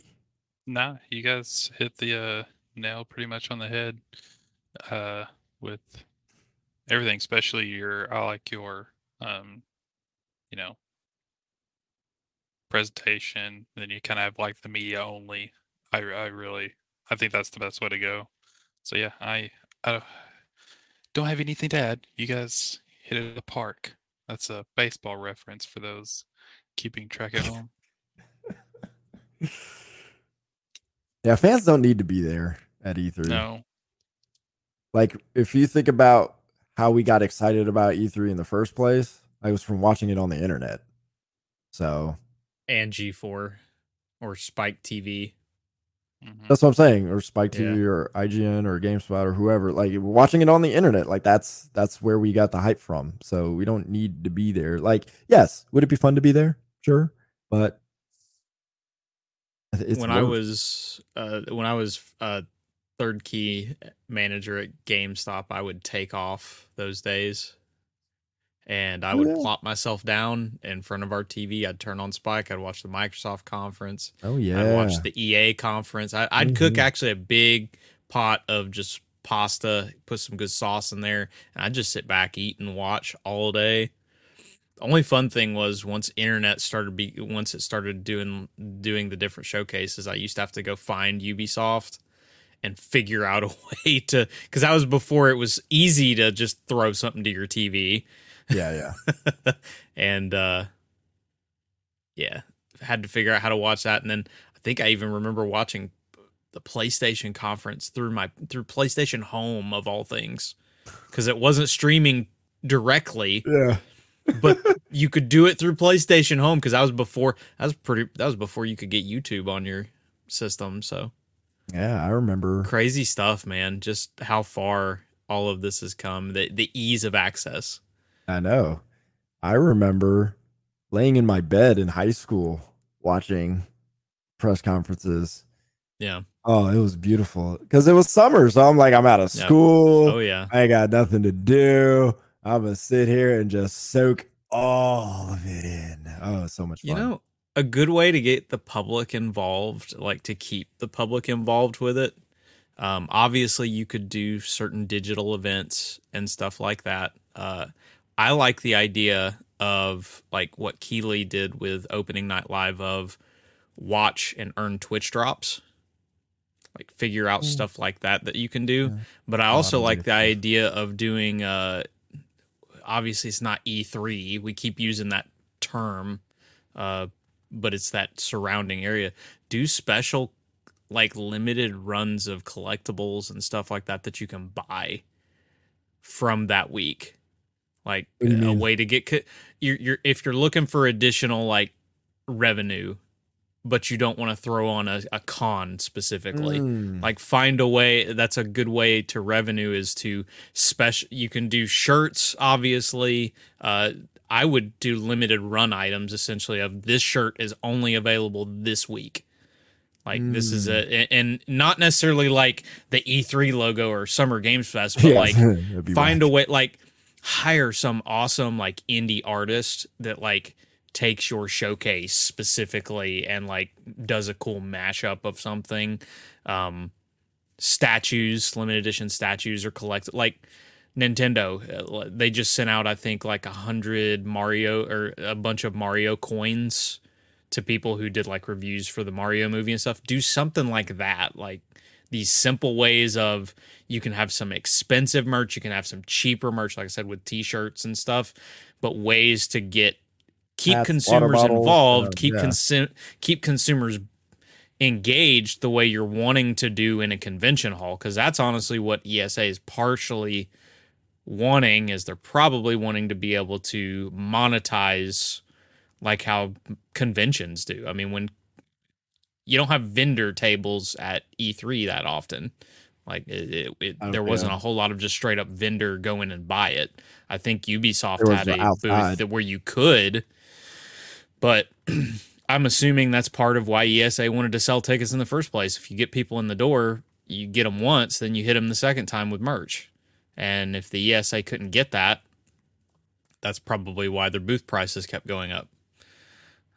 Well, so I like that idea. I mean, it's very reminiscent of the the the the platform, uh, you know, Microsoft, Nintendo, and Sony in terms of how they typically sell their consoles. You know, it's it's not the consoles that make a profit; it's the accessories.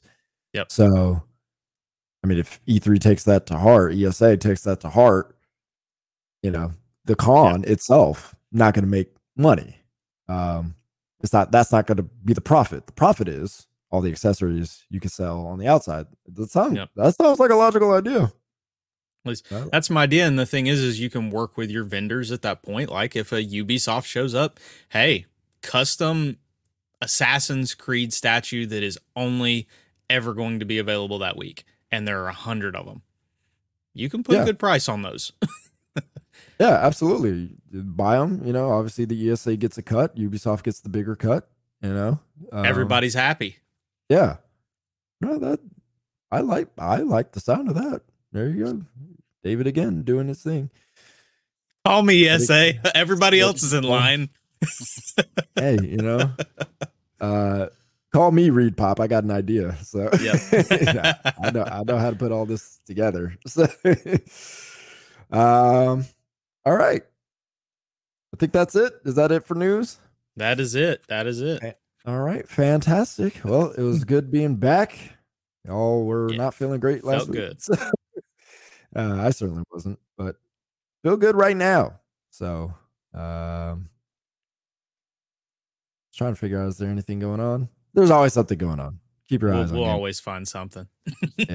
Oh, yeah, well, yeah, you got the show review coming out. Uh, As of this recording, show and Sherlock Holmes reviews will be up yes, as of this going yes, live. very much Mhm. so. The one thing Uh, we yeah. do know is that Anthony will not be playing Destiny Lightfall. no, will not. He has Um, vaulted that. I yes. Uh, well, no. I, I mean, I've He's close. he, he'll, he'll he'll bring it back out in six months, just like shelved. MultiVersus. yeah, right.